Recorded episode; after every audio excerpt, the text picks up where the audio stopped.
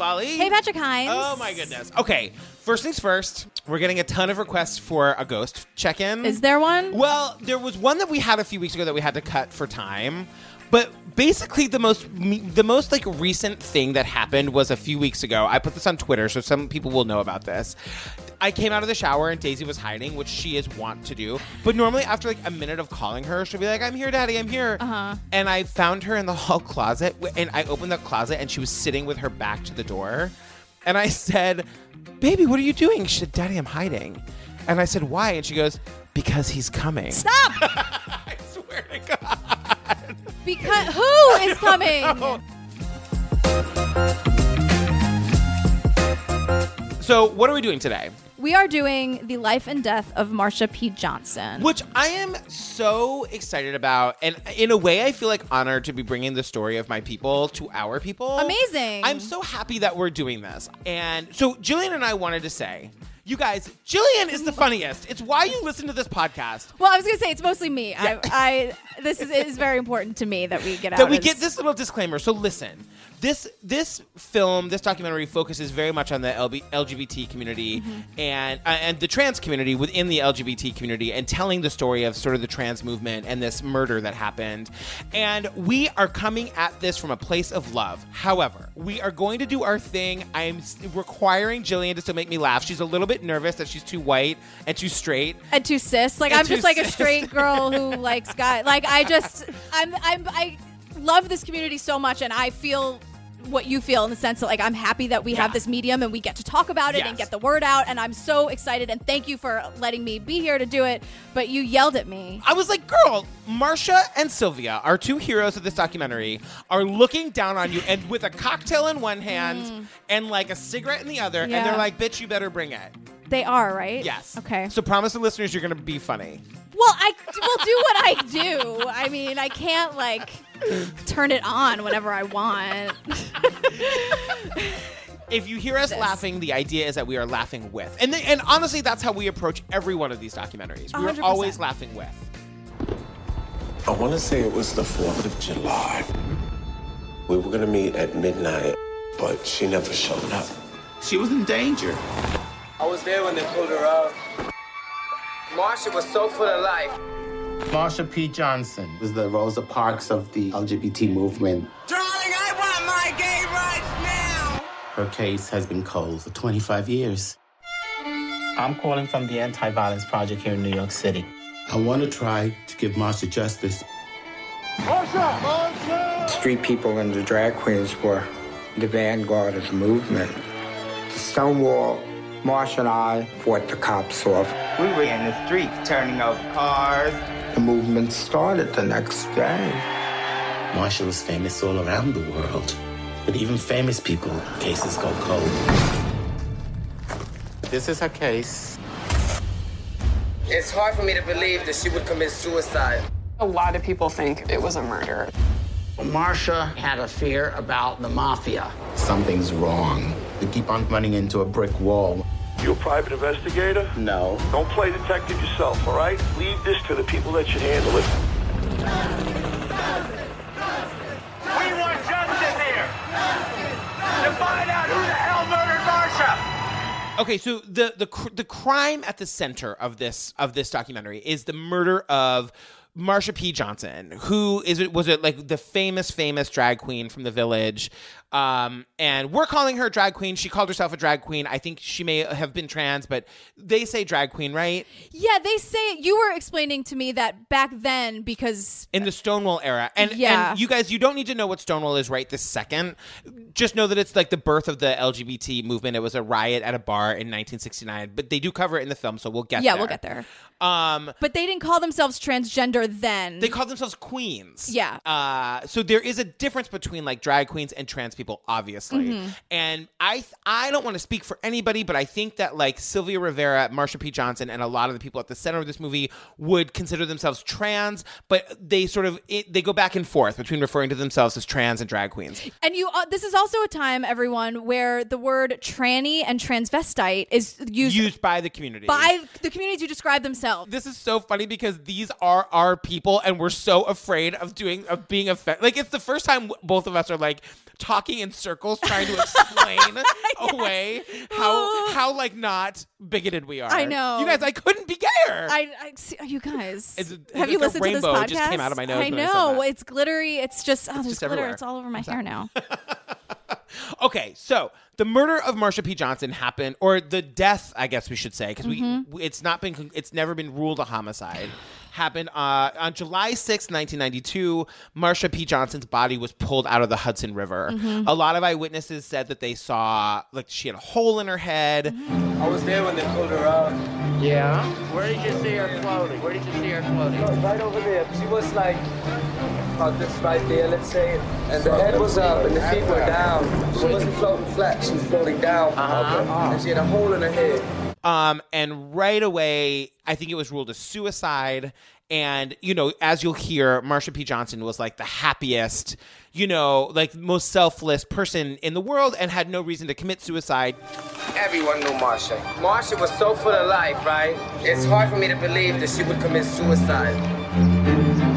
So right away, there's a lot of questions from the community about the the truth about whether she committed suicide. Right, and she always said, and everyone knew. I mean, there was still so much work to be done. Yeah. So there's no way she Right. would she would give up on this movement that she was at the helm of. There's just no way. And the major problem here is that, you know, at some point somebody says, I think our friend Chelsea, who we'll get to, Mm-hmm. um, actually says that, like, Marsha can't even be understood in 1992 without the context of dead trannies were literally washing up on the street. I mean, lying there dead and no interest shown whatsoever in doing a damn thing about it. you know, drag queens, transvestites, trans people were washing up on the shores, were just being found dead in the streets, and the cops just didn't care. So they were much more quick to rule the death of one of these marginalized people a suicide than they were to spend the time like investigating an actual potential murder because they just didn't care. Right. The sixth precinct, which is like the precinct that covers the village, is like right on West 10th Street, like right in the heart of the West Village. Mm-hmm. I mean, it could not be in, on a gayer block. No, and like think about these, like think about who were cops, especially like in the sixties and seventies. It's like middle-aged white men, you know, Italian, Irish. right? And you have all like you have this precinct that sort of had to take care of this this neighborhood in New York City that was all like gay, lesbian, drag queens, trans trans people, Mm-hmm. Yeah. and just like the the lack of the ability to communicate on both sides is just unbelievable. They couldn't be any farther more apart. different. Okay, our hero in this movie, One of our heroes. one of our heroes, Victoria Cruz. Miss Vicky. the thing about Victoria Cruz, so she is a woman who works for the Anti Violence Project in New York City. She's trans, Mm-hmm. and take it away, Jillian. I love her. love her, She is just I don't even know where to begin. So she is Do you want to Native begin with the titty pictures from the '60s? Oh, I loved those pictures. This is my beach outfit when I had the body. X-rated. well, yeah, we're jumping ahead, but eventually she shows us photos of her in drag from the 60s and every every hair is in place. Yeah. It's so glamorous She beautiful. says that she used to like work the runways in New York City. I just love the stage. I used to do the catwalk in the city till they found out I was trans, and then I got booted out. Uh, she was so tiny. She had a 24 inch waist. I was like, okay, Victoria Cruz, we get it. You don't have to rub our nose in it. Back in the 60s, it was against the law to be dressed in drag. I was very fortunate that I was small and petite, so I really wasn't detectable. I was very careful not to get arrested. I had a 24 inch waist. Then she shows us naked pictures, and we're like, we get it. You were like itty bitty and whatever. Um, she's amazing. She's Native American. Mm-hmm. She is on it. Don't stand in her way. You guys also, um, every time she gets in an elevator, she uses her cane to press the button. That cane, she works it to no end. And she has these adorable interns from the Anti Violence Project who just want to help her with this I so know, badly. I know. So when we meet, uh, they call her Miss Vicky, so I'm going to call her Miss Vicky. so when we meet Miss Vicky, she is really telling us this sad story about how there are so many murders of trans women and these cases go cold because, like we were Yeah. saying, the cops just didn't care, ruled them as suicides or whatever. And she says this heartbreaking and beautiful thing. But there's a massive number of trans women who have been murdered, and their cases have just gone cold. And they're yelling out from their graves for justice. She wants to solve the Marsha P. Johnson case, which now we're like in 2016, whatever. It's 25 years that this case has been cold. Right. And she wants to solve this one final case before she retires. Right. It's a very convenient framing device for this documentary. Yeah. Most of them are unknown, but even famous people, cases go cold, just like Marsha. Marsha was famous all around the world. Her case has been cold for 25 years. If we can bring justice for Marsha, how can we bring justice for all these other unsolved cases? One of the things I'm obsessed with about this movie, and I have spent, I've lost hours of my life on YouTube looking for like archive, just old footage of New York City. I can't believe how much footage is in this documentary. that is largely due to hoarder Randy Wicker. Tell us about Randy Wicker.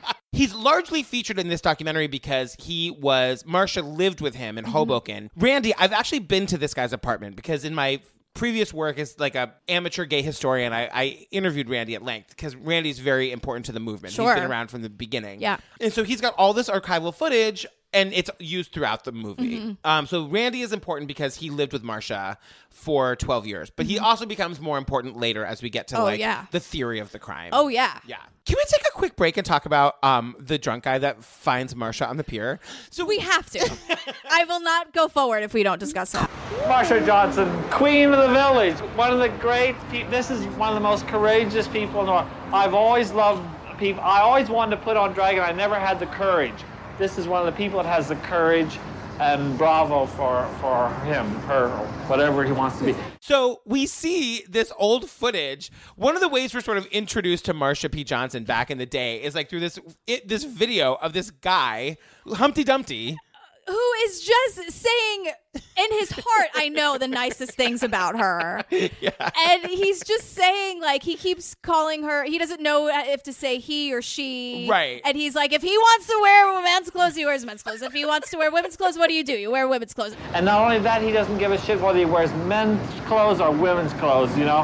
And Marsha finally has had enough. She's like, "How do you know?" And yeah, she's like, you don't know me. What are you talking about? He's a woman. If it feels like wearing roller skates, you wear roller skates, or whatever. And it's proof of like just how known she was in the community. She was Yeah. famous, and the fact that he was like, "I'm this age, and you are inspiring me to live who I am." Right. And she's like, "You don't know me." Like it's just, it's just a perfect uh, explanation of like what was happening at the time and how Yeah. famous she was. Well, so on that front, one of the first things that Victoria does in investigating this crime is she goes to see Marsha P. Johnson's family. Now, this is amazing because as a person who like knew about Marsha P. Johnson, I never imagined her her family where she comes from. Right. So she goes to Elizabeth, New Jersey and finds the Michaels family. So Uh-huh. she talks to Marsha's sister Jean and Robert. Well, Marsha was born Malcolm Michaels. Yes. And they have this beautiful moment where, you know, Victoria sits down and she's kind of like, How much do you know about the murder? And they're like, We don't know anything. What do you know about the case? I, you know, I really don't know anything. know all we know is that, you know, they found him in the river. That's all we know. We really don't know anything about that. But then she has this moment where she's saying she, he, she wants the family to be comfortable and she doesn't know what they want. See, that's what we're investigating because um, we have eyewitnesses that report seeing him, her. Uh huh. What do you prefer me for me to call? Um, That doesn't matter. Marsha? Okay. Okay. Because, you know, like these are definitely not people who seem like, like they know the gay community. Maybe they do. I have no idea. But they certainly don't know what Marsha was to the gay community. They even said that she would come home and be like, "Well, I was hanging out with Andy Warhol," and they were like, "No, you weren't." Yeah. And then Miss Vicky's like, "She sure was." Anything he did, he'd have you laughing. When he used to tell us stories, we didn't believe him. I tell him, oh, you're lying. You didn't know Andy Warhol. You didn't know those Yes, people. she did. She knew a lot of famous people. She was famous herself. But the best part of the whole thing is when Marsha's brother is like, oh, he couldn't sing. And then we have the footage of Marsha. Actually, singing.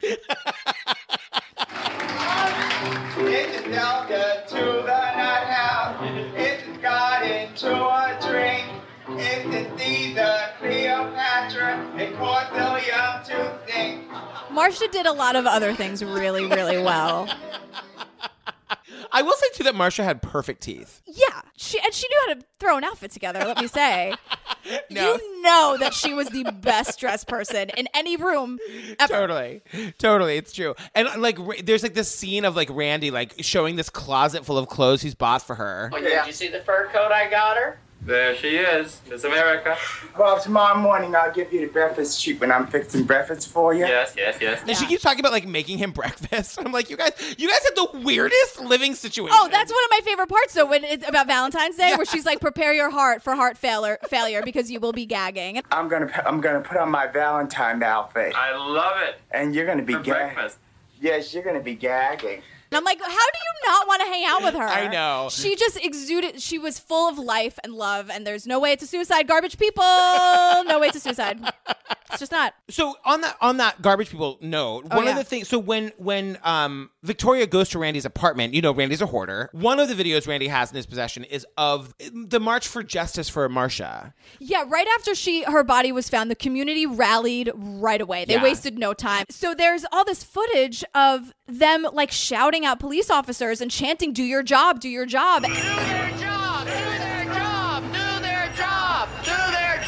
And it's so tragically beautiful Yeah. to see this community. Like I hate that it happened, but everyone together was just peacefully, might I say. What is insane is like one of the guys is like screaming. Yeah. And he's like four inches from the cops. I know. And the cops are literally just like another day at the office. We want justice here to find out who the hell murdered Why you fucking people are standing here not doing your fucking job? And then again, it's like these like middle-aged white men with mustaches being like, "What? are- What's happening here?" Yeah, it's like, yo, I just want to get home for Sunday dinner. I don't think that it's possible for you to schedule the meeting that will resolve this problem to your satisfaction today. I don't think that's possible to do that. Okay, girl, are you ready? yeah, I think so. Who do we meet next? Ms. Sylvia, Sylvia Rivera. My name is Sylvia Rivera, and I'm given permission to have this filmed. Sylvia Rivera, first of all, needs her own goddamn documentary. Yeah, yes. Where's that? I don't know, but can you tell us everything? I need to hear your take on Sylvia. Well, Sylvia, well, we first meet Sylvia in footage that was two years after Marsha's death. Yes, so 94. Sylvia is not doing very well. She's she's got some rough living. At first, you see her and you're kind of like, oh boy, here we go. Like, that's just, you're just kind of like, mm. and then as she does kind of look like your best friend's drunk aunt. Yes. You know what I mean? Who's like, oh, she has the best stories, Yeah, right? she would totally sneak you alcohol. Yo, and cigarettes. and like a Coke can. Yeah, yeah, yeah. And there's like rum and Coke in there, that or Jack and Coke or whatever. Like She that's Sylvia. So you see, and you're like, oh boy, who's what's what's with this one? But then she tells these stories. It's so funny because I know that person as a as like a historical figure so well. Of course. So it's I'm so loving hearing you not having that knowledge. Yeah. It's amazing because to me she's an icon, but to you, Right. she's a train wreck. well, by the end of the movie, I'm like, God bless this mess of a hero and an icon and someone who really like. I know, I know. We have, you know, the the whatever. So anyway, but then but she is like literally smoking a cigarette, like sort of leaning. leaning. I'm like, she's gonna catch her hair on fire. And then she tells these stories about how the friendship between her and Marsha. When I met Marsha, must have been like 12 years old. She was like a mother to me. Marsha was an icon of the gay movement. Marsha was known through the world. Marsha and I, we were the liberators. The street people and the drag queens were the vanguard of the movement. We're the ones that stood the forefronts and fought the cops off, and we're the ones that didn't mind getting our heads bashed in. And she Yeah. says things like, you know, well, we didn't mind getting our heads kicked in. And I'm like, holy shit. Like, this is. Yeah. Hold on a second. Like, joke's over. Yeah. She's going to go in on some crazy shit that they did. So what she goes in on, this is where we get the background on the Stonewall riots. This is insane. Stonewall was a very nice, campy little bar owned by the mafia, you know. Gay people were not allowed in bars. So right. So anybody who doesn't know about the Stonewall riots, 1969, here's the way the world worked back then. Mm-hmm. Gay bars were illegal. It was against a lot of being drag. Mm-hmm. So what the mafia did was they would go down to like the like the bad part of town, which at the time was the village. Mm-hmm. They would find these like shitty like rundown venues Mm-hmm. basically and turn them into gay bars. And what happened was they the gays if you wanted to like gather and meet, you had to go to these mafia run gay bars and you would go to the door and they would they would be horrible to you and then you would pay money to go in Mhm. and they'd serve you overpriced watered down drinks in like the grossest like they didn't have any way to wash the glasses they were serving you. Yeah. And then the cops, of course, knew what was happening and would get paid off by the mafia. But every now and then they would come and raid these bars to make it look like they were doing their jobs. Of course. And so when they would raid the bars, they would be horrible to the gays. They would beat them, they would take their IDs. If they took your IDs, they would often publish your name in the paper. Now remember, it's against the law to be a known homosexual. So horrible. So if you worked for the police department, the fire, any sort of government job, you'd lose your job. If you were Mhm. a teacher, you'd lose your job and you'd have to register as a sex offender. That's could- insane. The bar raids could literally ruin your life. Right. Which is why Stonewall happened in 1969. They had just had it. Yeah. Oh yeah. So they raid the bar this one night. We danced, my lover and I. And next thing we know, that the lights came on and hey, we're being raided. And instead of running into the night, people stayed and they were like waiting for their friends to come Yeah. out. I'm getting like crazy chills. Yeah, I'm giving a super abbreviated version of this. Yeah, but, there's like, so much more, you guys. Do the lot of research. reasons why the people didn't leave that night. Number one, there had been a bunch of raids that week and people were sick of it. It was earlier in the night than it usually was. People weren't ready to go home. Mhm. It was a beautiful night. Judy Garland had recently had like died. I think her funeral was that day, so people were just kind of Oh, sad. shit. It was the first time people had the the balls to stay, and all of a sudden you've got four cops to like. 300 gay people and the and the and people just kept coming and coming and coming Yeah. and you guys it's a whole scene Molotov cocktails were flying, and I'm like, oh my God, the revolution is here, thank God. And like at one point, it's described when Marsha describes getting there. She's like, Sylvia was across the street in the park having a cocktail. When I got downtown, the place was already on buying them. Sylvia Rivera and them were over in the park having a cocktail. And we were in the street turning over cars and, oh my God, blocking traffic and screaming and hollering and everything. They lock the cops in the bar. They overturn a cab. Yeah. You've been treating us like shit all these years? Uh-uh, now it's our turn. It's a it's a full on riot. Full-on it's, riot. It's crazy. And you know what? Sylvia might not remember it too much because she was spaced out on Black Beauties and Scotch. I was spaced out on Black Beauties and Scotch. So I'm sure the next day, again, Yeah. probably over like Bloody Marys or for, you know, drinking their breakfast, um, she got some updates on like what a fucking badass she was the night before. Well, because she literally says, and the and the gay rights movement started the next day. I mean, there was a lot of bloodshed that night. And the movement started the next day. Yeah. Now, two things to know. Number one, the people who like stayed at Stonewall and didn't run into the night were the drag queens Mm-hmm. and the homeless people and the street kids. These were the people that the gay rights movement owes their everything to. Everything. Because the the white guys like me ran home because they wanted to get to their fucking bank jobs in the morning and not get in trouble. Right, right. The other thing you need to know is that the Stonewall is still open and their tagline is "Come to Stonewall where every night's a riot."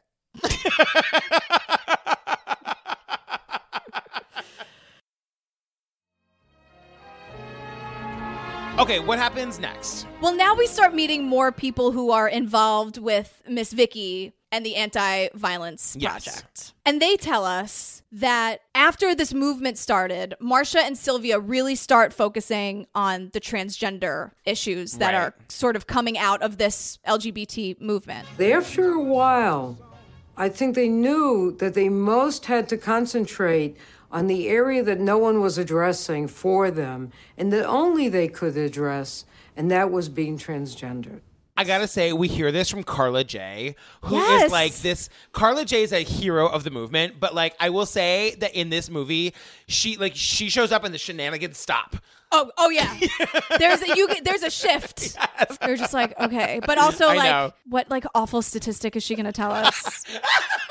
like oh. Yes, she totally is here to tell us the horrible statistic. You're like, absolutely I want to be back in Randy Wicker's closet with all the outfits.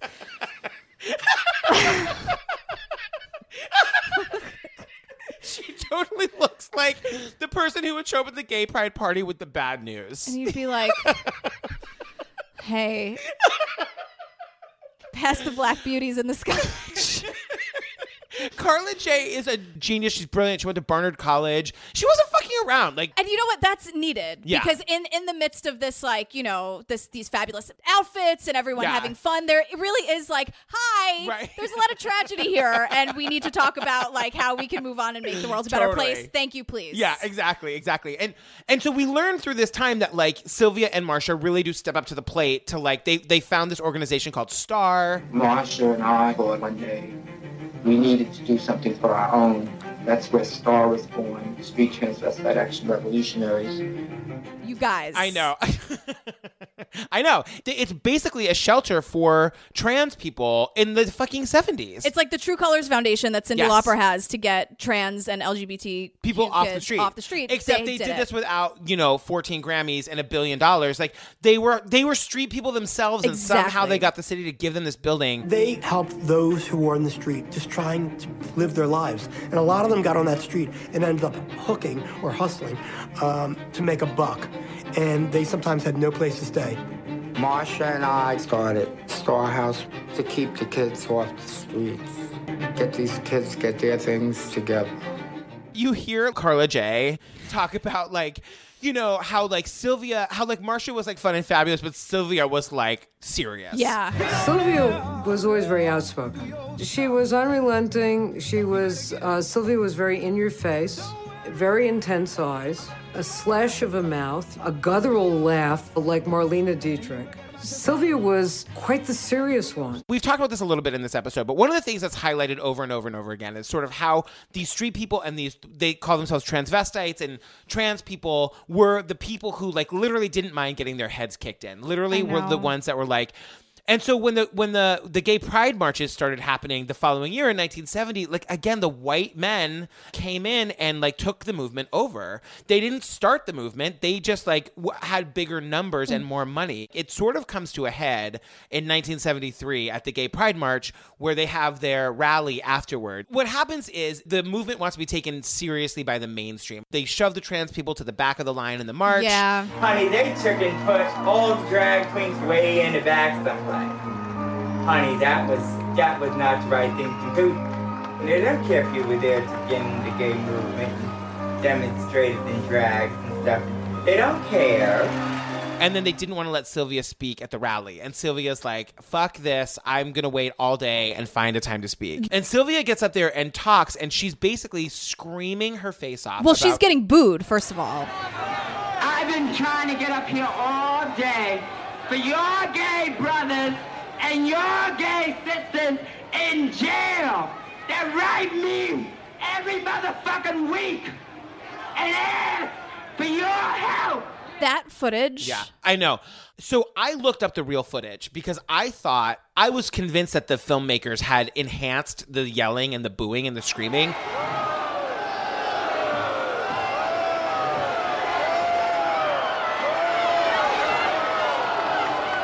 And I've seen this video on YouTube. You can see it. Uh, you know, I've watched it a handful of times. They didn't. Yeah. The booing and the screaming and the jeering that Sylvia got that day is exactly as it's represented in the movie. When I was watching it, I was like leaning forward, my like with my chin on my hands, like I couldn't couldn't look away from it and I couldn't believe what was happening and how just like raw and and strong she was in the and literally in the face of people. Yeah, and what she's screaming is so important that people know, which is that you know people, the gay people in jail, they weren't writing to these other groups at the time. They, the men and the women, were writing to Star, this Mhm. trans organization, because they knew that Sylvia would get shit done, Right. And they couldn't trust the the white men in the movement to get this shit done.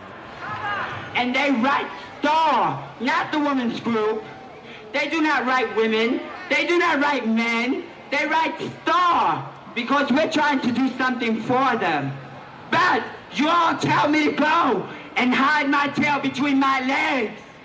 I will not put up with this shit. I have been beaten. I have had my nose broken. I have been thrown in jail. I have lost my job. I have lost my apartment for gay liberation. And she finally has this like heartbreaking moment in the end where she screams, Revolution now! Gay power! And then she goes home, and, and you see 1994 Sylvia talking about how she went home and slit her wrists. I was hurt, and I felt that the movement had completely betrayed the drag queens and the street people. And I felt that, you know, the years that I had already given them had been a waste. So I went home, locked up the house. If it wasn't for Marsha, I wouldn't be here right now. I got 60 stitches in this arm. She came home and found, found me bleeding to death. Yeah. And how had it not been for Marsha, Marsha coming saved her home and life. finding her, she found her, she got her to the hospital, and, and Sylvia Rivera would be dead. Yeah. Yep. And then she Sylvia leaves the movement. She's going. She goes to Tarrytown, and like she literally becomes like the trans queen of the suburbs. Of course, you get the first strange looks. Hey, Baldwin. I say, you become friends with everybody. Can you imagine you buy a house in Tarrytown and then Sylvia, like Queen Sylvia Rivera, moves in next door? Throwing hopefully the best parties, I'm sure. Can you imagine like her key parties? Ah! Oh my god. So Sylvia's now out of the scene. She moves to Westchester. She's out for a long time. And now we we're let's go back to present day Miss Vicky. It, what comes to light is that there are conflicting witness accounts of when Marsha was last seen. So her body was found on July 6th, but people report seeing her both on the 2nd Yes. and on the 4th. But so Miss Victoria's gonna get some answers. She's going to try her damnedest. so she calls some retired NYPD cops. You guys, they were cops in the 70s and 80s and Right. 90s. So let's just get get ready. so he she calls this guy Daniel Massanova. Well- and this guy answers the phone. What's the matter? What's the matter? What's up? Uh, yes, may I speak to Daniel Massanova? That's me. What's the matter? What's up? And I'm like, this, I know who this person is. Like, I, this is so New York. Like, I know what I can, I could pick him out of a lineup. I could do a police composite drawing of him. I know this person. I'm like related to people like that. It's crazy. What's the matter? What's up? And she's like, um, hi. All she does, she's like, hi, can I speak to, yeah, what's the matter? What's up? Like, it's, it's always like there's some people, in New Yorkers especially, and like this guy's from Queens because they all are in my mind. Emergency right away. If they're, if someone's getting a phone call, what's up? What's the matter? What happened? Who is it? What's the matter? So Vicky's like, actually, there is a matter, and it's that you guys didn't do your fucking jobs back in the Yes, day. That's exactly. that's what the matter is, actually, Daniel. I'm working on a reopened case from 1992. Uh, What was the name of the victim? Marsha P. Johnson. Oh, you're talking about the girl off the water. Yes. Yeah, that was that was Jimmy Abreu's case. So she's looking for this guy, James Abreu. James Abreu is also a retired cop. You know, you got to call him, whatever. Oh my god. So she's calling and she's calling, and there are dead ends everywhere. Yeah. No, James Abreu isn't here. No, I don't have that number. No, I don't have this. Until she's like, "Hi, my name is," and she's so not like she's just like really like pushing through. That is so frustrating to make phone Uh-huh. calls like that and have dead ends. And suddenly, someone's like, "Yeah, hold on, hey Jimmy." he answers the phone. Payroll. Payroll. I'm looking for uh, James Abreu. Yeah, hold on. Jimmy. Phone call. And her face, she's like, "What?" And he's like, "Hey Jimmy, fuck up." and we're all like, "Oh my god, it worked!" I know she found him. And you see her face; she like I know. shudders a little. She's like, "What?" I know. I know. And Jimmy, though, then it's uh. like Jimmy wants absolutely nothing to do with anything, Yeah. and like yells at Miss Vicky. Can I meet with you in reference to this particular case? Definitely not. Because? Because I, I'm retired from the NYPD and you're calling me at work. Can we meet outside of your job? No, definitely not. I don't want to meet in regards to anything. And then she calls back Daniel. What's the matter?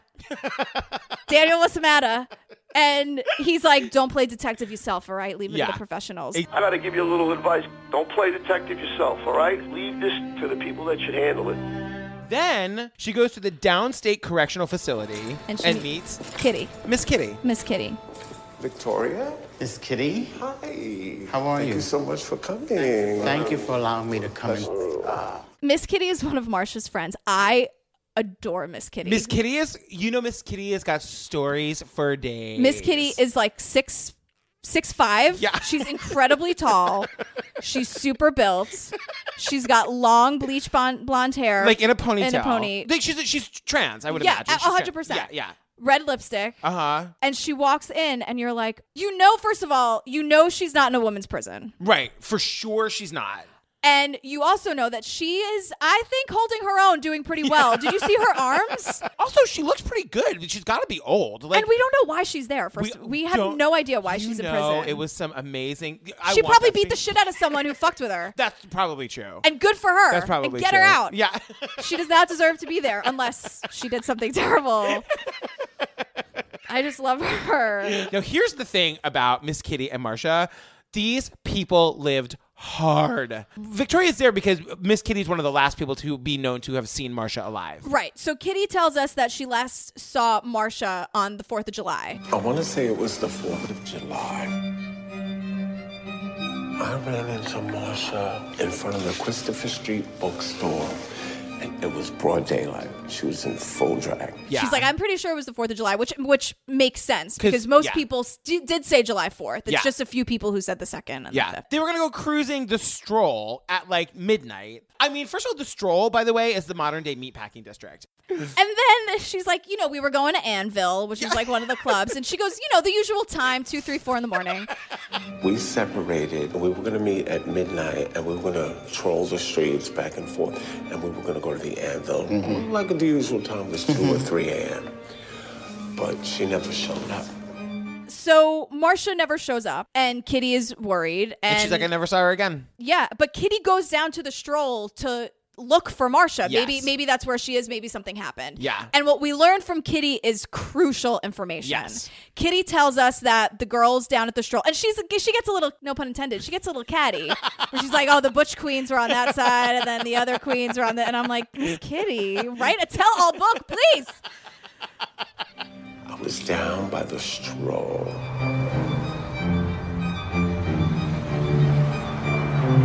The girl stroll, the, the queen stroll was on that left side. On the right side was where all the boys used to do their thing, the Butch Queens. So then what she hears from I don't know if it's the Butch Queens or whoever, but someone tells her that there was a car full of Guidos, Guidos. and people were warning Kitty like, "Hey, like just so you know, everyone had each other's back Yeah. at this at this time." I remember the girls had put me on point. Miss Kitty, watch out. There's a car full of Guidos. you know, driving around.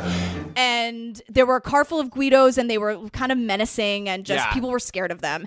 And somebody says that they saw Marsha get into the car of Guidos. That car at, at some point later on in the night. Later that evening, I heard that Marsha had gotten in the car with them. The thing is, she was like, Child, we told her not to get in that car. And then suddenly she was missing. Yeah. So that is I think Crucial information. very very crucial information. So the next stop in the investigation, Pine Hills, New York. Victoria gets on a bus, Mm-hmm. gets off the bus on the highway, I was like, this documentary crew couldn't give her a ride.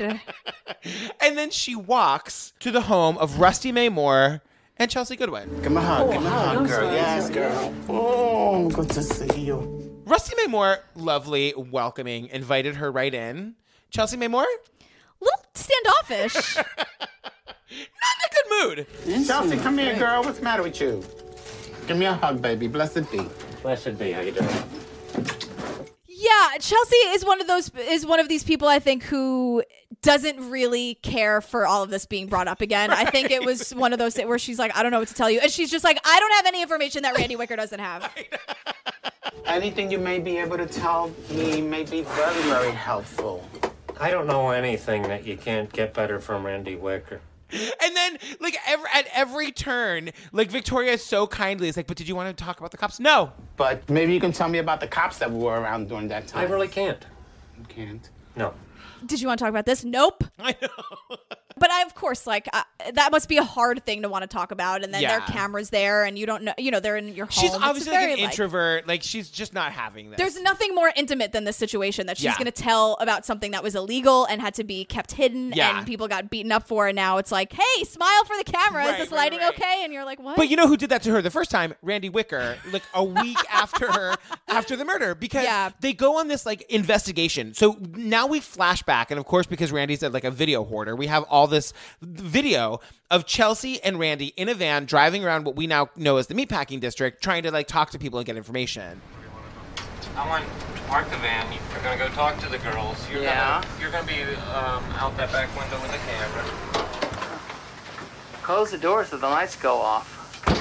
And we get a little bit of like cranky Chelsea's backstory, which is that like she was one of these trans trans queens like hooking in the meatpacking district and, and they're driving around trying to find out if anybody has any information but then you know she talks about the the young girls out there and they're trans women is, what- is who she's really Uh-huh. talking about Most of these girls are underage. Most of them are more throwaways than runaways. And the older ones are people like me that started out when we were young and You're a still do. survivor then. Yes.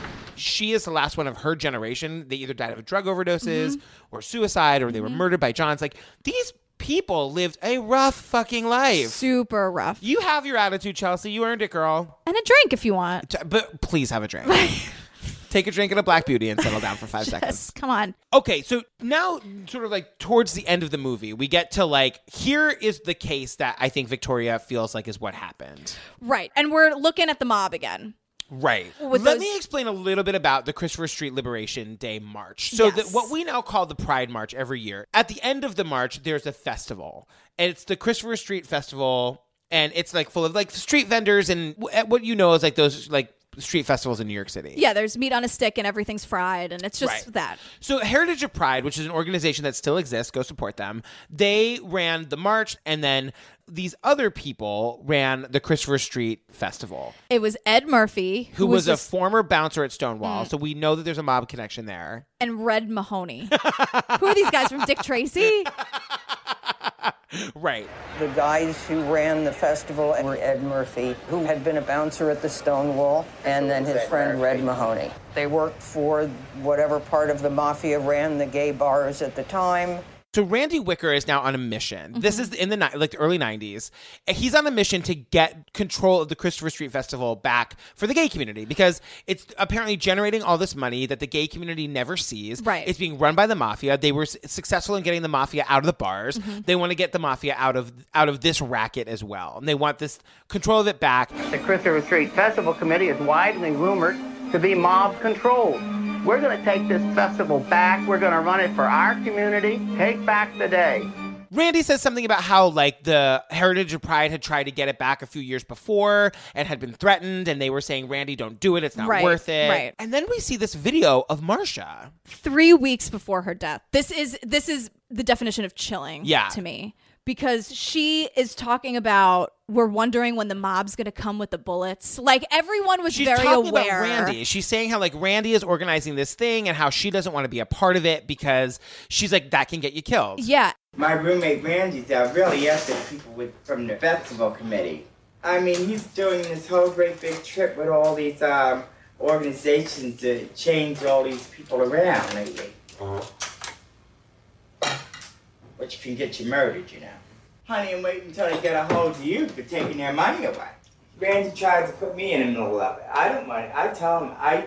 So, uh, honey, we running, wondering when the mob is gonna come with the bullets. I understand you.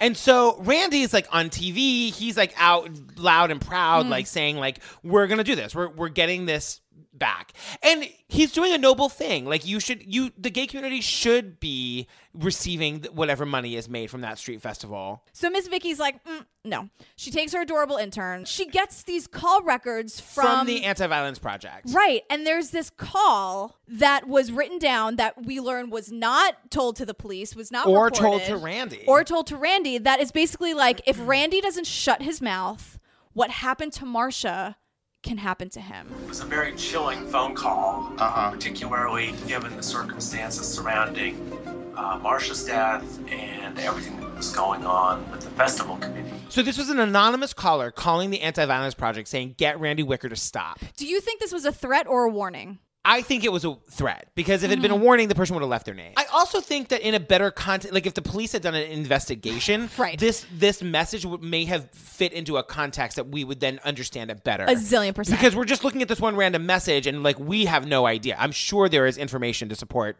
one of those theories. Right.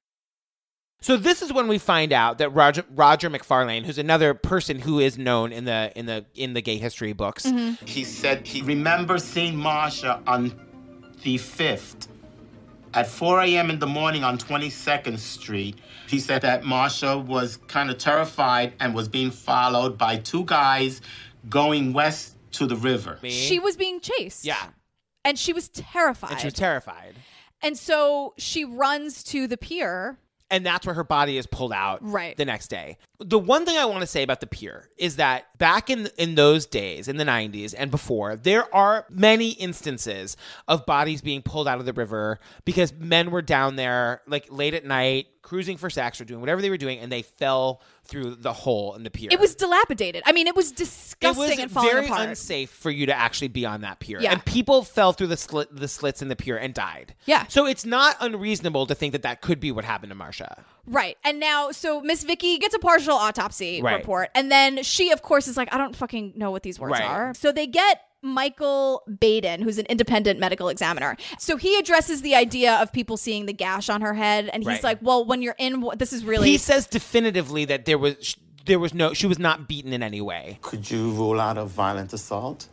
Yes, there's no evidence there of violent assault.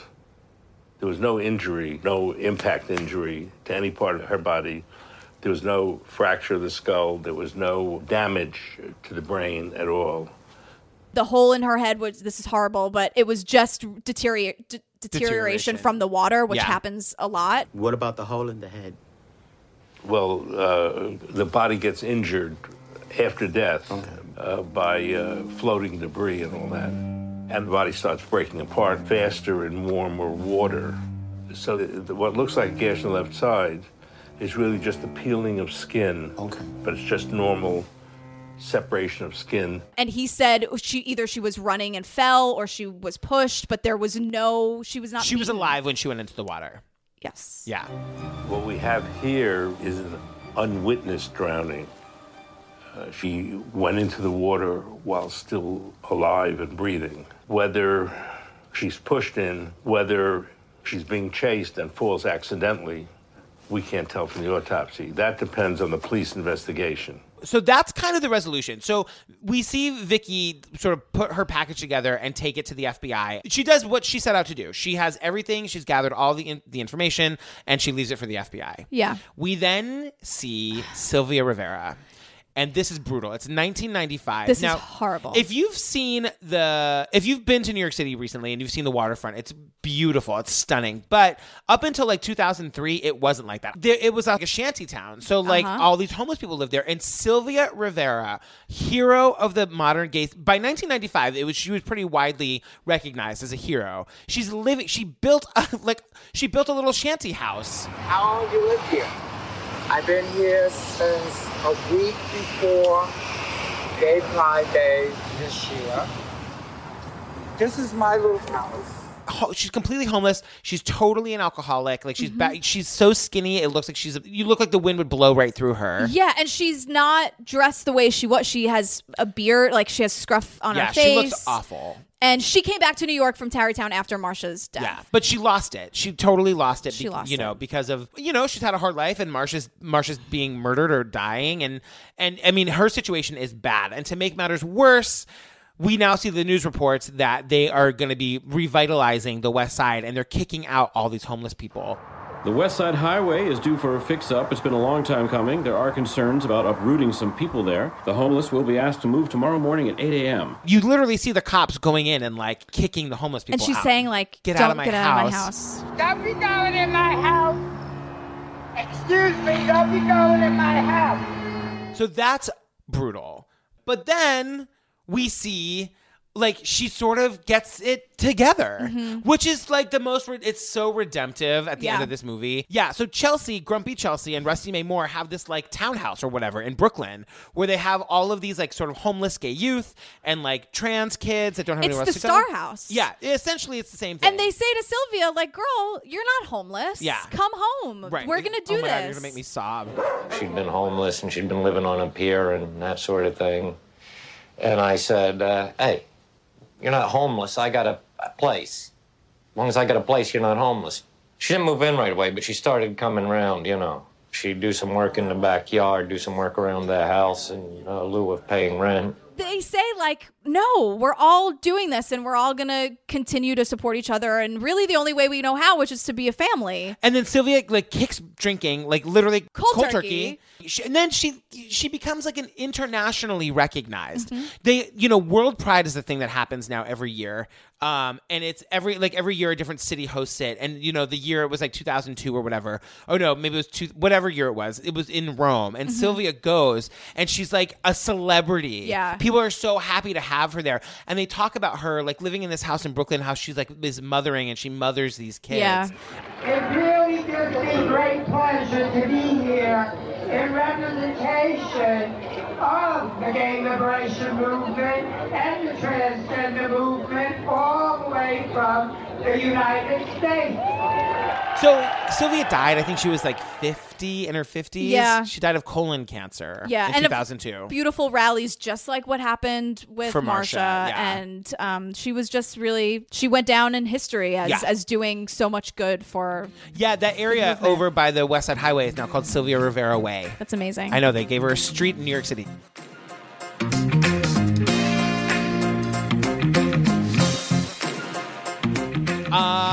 Um, girl, that was. I'm so glad we did it. I am too. Yeah. Um, where can they find us TrueCrimeObsessed.com on the the internet. on the internet? On the internet, and then on the Twitter at True Crime. No ed. No ed. Where can they find you? At Jillian with a G, all spelled out like that. Uh, you can find me at Patrick Hinds on Twitter, at Patrick Hinds underscore on the Instagram. And you can find both of us in the True Crime Obsessed podcast discussion group on, Facebook. You have to join you guys in there every day. Guys, the gifts and the memes keep them coming. Also, the iTunes reviews, you guys are almost at 500. I'm going to do a backflip. oh my god. Um, you know what I think we should do next time? What? Let's do tickled. Okay. Because everyone's asking for it, and it like it'll be fun. It's like actually tickled. You guys, if you haven't seen this, it's a pretty cool documentary. It's not at all what you think it's going to be about. It's a it's a true it's a it's a mystery. It's All good. right. Does that does that work for you? Yes. All right. Um, you guys, stay tuned for the outtakes, and then we're gonna do our new thing that we're gonna do a palate cleanser after the outtakes. We're gonna send you out with a peppy show tune. Woo! a dude in New Zealand, a reporter, like happened across this Facebook page. Some sort of organized sport of tickling. When did the video come back to get you? About a year, maybe a little more. This said, your family better watch out, like direct threats. We're shooting a documentary. I understand It's, uh, what you think you're doing. I don't think that you're going to be able to find the answers that you're looking for. Just walk away from it. Unless we stop the doco, we're going to be. Unless you stop, we all are.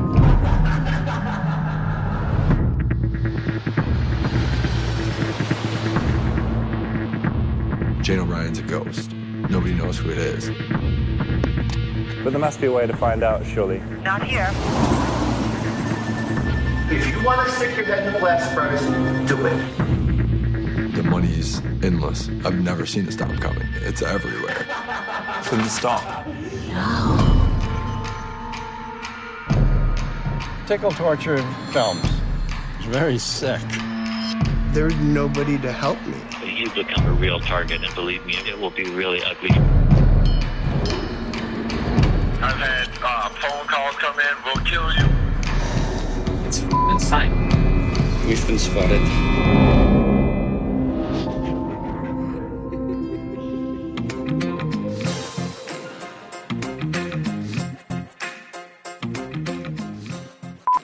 Yeah, So- sometimes in the way that like gays will call themselves like the anti-gay F word, Uh-huh. uh, which I almost said, but then I decided I not saw it. I was like, oh god, oh god, oh god, oh god, oh god, oh god. We're on the roller coaster. We're just going up and up and up, and let's just see what I happens. I feel like the. Can we take a second to talk about the '90s hair? I mean, just like the kid that's screaming at the cops. You see him from the front, and he's like so mad, and the camera pulls around, and he's got this like long rat tail. Yeah. the rat tail, you know, we talked about this in Jesus Camp a little. I will never understand it. I will never support it.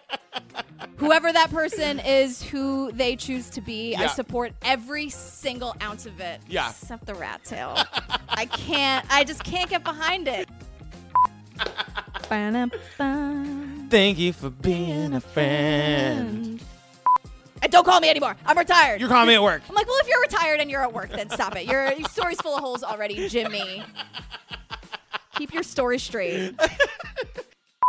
We meet a woman named Canada Scott Peel, who's another one who's been around from the very beginning. Who also has no time for anyone's shit.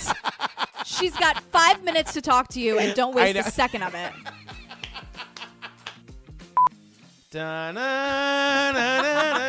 Yes. I used to um, when I was in high school. This was my morning routine. I had to leave for school at seven. I'd get up at like five. I would take a shower. I would pull my hair back into the tightest ponytail you could possibly imagine. Hairspray it. Let it set. Then I would like eat my breakfast and have my tea, and then I would take my ponytail out and then brush out the hairspray so that my hair was stick straight. With Indigo Girls blasting the entire time, right? And now for your palate cleanser, the original Broadway cast of Kinky Boots.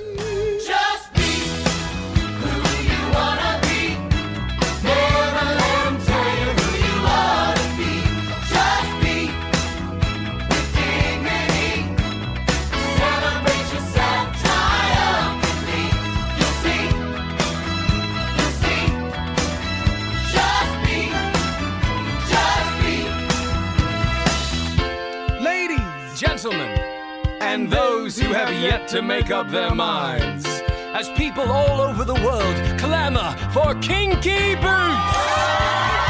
It is time for us to get back to work. But before we go, we would like to leave you with the Price and Simon secret to success. All right, now we've all heard of the 12 step program, have we not? Yes, but what you can do in 12, I want you to know that we all can do in six. Ow, and it goes like this. Come on. Learn